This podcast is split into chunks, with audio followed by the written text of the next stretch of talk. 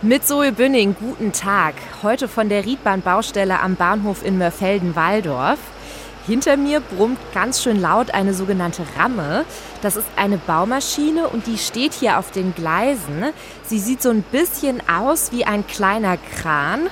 Und mit der Ramme soll jetzt gleich ein großes Metallrohr hochgezogen werden. Noch liegt das Rohr hier auf dem Bahnsteig.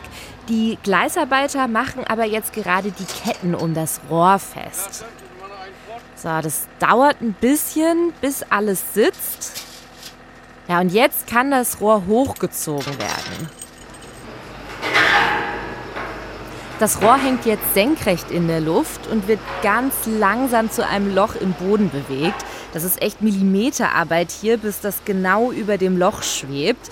Also das kann noch dauern, bis das Rohr hier in den Boden gerammt werden kann. Von diesen Rammrohren müssen jetzt insgesamt auf der ganzen Riedbahnstrecke bis zu 1700 Rohre im Boden versenkt werden.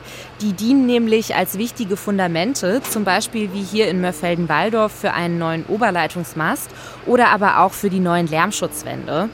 Das alles sind Vorarbeiten, die jetzt in den nächsten zwei Wochen noch erledigt werden, damit dann im Sommer bei der fünfmonatigen Generalsanierung alles rundlaufen kann.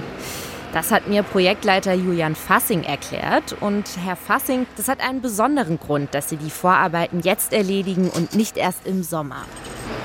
Eine Generalprobe ne? für uns hier auf der Baustelle, für unsere Baustellenabläufe, auch für den Schienenersatzverkehr. Wo gehen die Bagger rein, in welcher Reihenfolge, wer redet mit wem? Das sind alles so Themen, die man mal geübt haben sollte. Weil wenn wir das erst im Juli üben und dann vier Wochen brauchen, um das Problem zu beheben, dann haben wir die ersten 20 Prozent der Bauzeit schon verloren.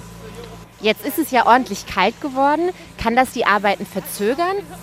Äh, Im Augenblick geht es noch. Wir können also tagsüber schweißen. Das ist mit der kritischste Punkt, weil die Schienen gewissen Temperaturbereich nicht unterschreiten dürfen. Noch bleibt Julian Fassing aber gelassen. Er schaut zufrieden über die Baustelle. Man sieht es ihm an. Derzeit liegen die Arbeiten im Zeitplan. Das war Zoe Bünning von der Riedbahnbaustelle in Mörfelden-Walldorf.